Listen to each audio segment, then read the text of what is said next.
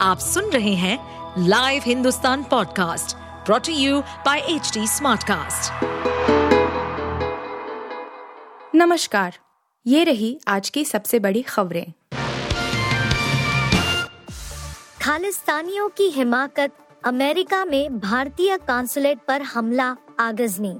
America के San Francisco में खालिस्तानी समर्थकों ने भारतीय कांसुलेट में आग लगाने की कोशिश की। हालाँकि, स्थानीय विभाग की तरफ़ से हुई तत्काल कार्रवाई के चलते आग को तुरंत ही बुझा लिया गया।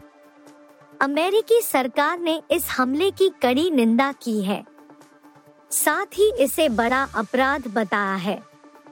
खास बात है कि मार्च में भी खालिस्तान समर्थकों ने सेन फ्रांसिस्को में ही भारतीय कॉन्सुलेट को निशाना बनाया था।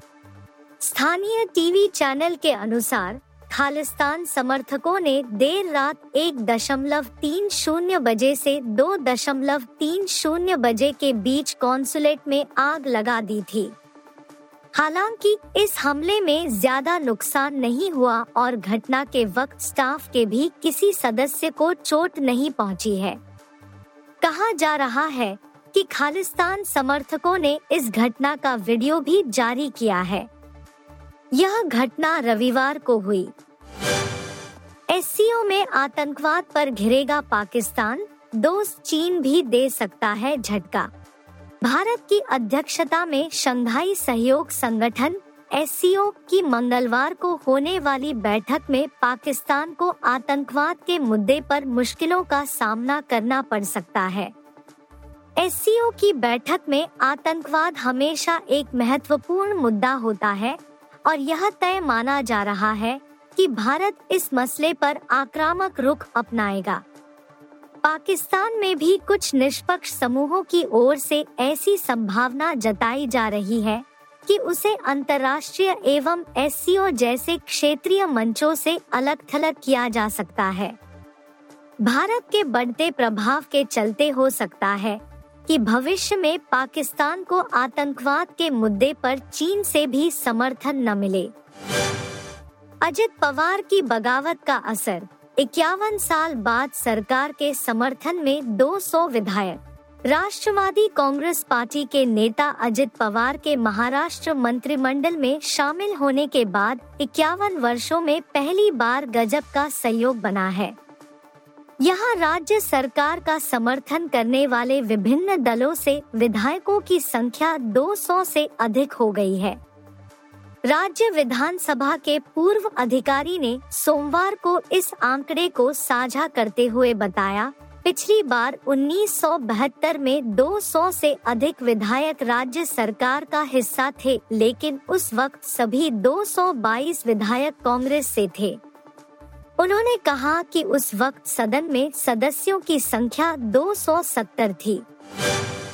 दिल्ली में सता रही उमस भरी गर्मी मौसम विभाग ने बताया कब मिलेगी राहत। मानसून आने के बाद भी राजधानी दिल्ली में गर्मी और उमस कम होने का नाम नहीं ले रही है।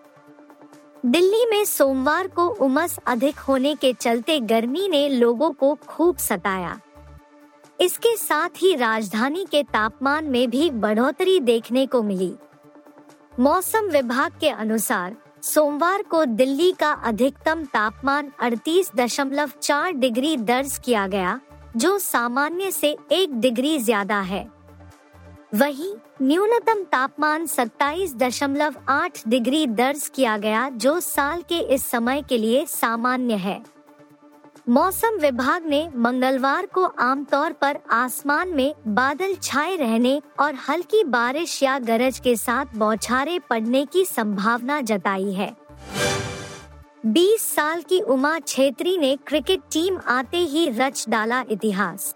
असम के गोलाघाट ज़िले की 20 साल की उमा छेत्री ने भारतीय क्रिकेट में जगह बनाकर इतिहास रच दिया। वह भारत की सीनियर क्रिकेट टीम पूर्वोत्तर क्षेत्र के इस राज्य की पहली खिलाड़ी है। उमा इस महीने बांग्लादेश के दौरे पर जाने वाली भारतीय टीम का हिस्सा है। राज्य के मुख्यमंत्री हेमंत बिस्वा शर्मा ने उनकी इस उपलब्धि पर बधाई देते हुए ट्विटर पर लिखा, असम में क्रिकेट एक शानदार नए अध्याय में प्रवेश कर गया है। क्योंकि हम गर्व से भारतीय महिला राष्ट्रीय क्रिकेट टीम अपना पहला प्रतिनिधित्व देख रहे हैं। उमा छेत्री को उनकी इस उपलब्धि हमारे राज्य से नीली जर्सी पहनने वाली पहली खिलाड़ी बनने के लिए बधाई। आप सुन रहे थे हिंदुस्तान का डेली न्यूज़ रैप, जो एच टी स्मार्टकास्ट की एक बीटा संस्करण का हिस्सा है। आप हमें फेसबुक ट्विटर और इंस्टाग्राम पे एट एच टी या podcasts@hindustantimes.com पर ईमेल के द्वारा सुझाव दे सकते हैं। इस पॉडकास्ट पर अपडेटेड रहने के लिए हमें फॉलो करें एट एच डी हम सारे मेजर सोशल मीडिया प्लेटफॉर्म पर मौजूद हैं और ऐसे पॉडकास्ट सुनने के लिए log on to W W W dot H T smart cast dot com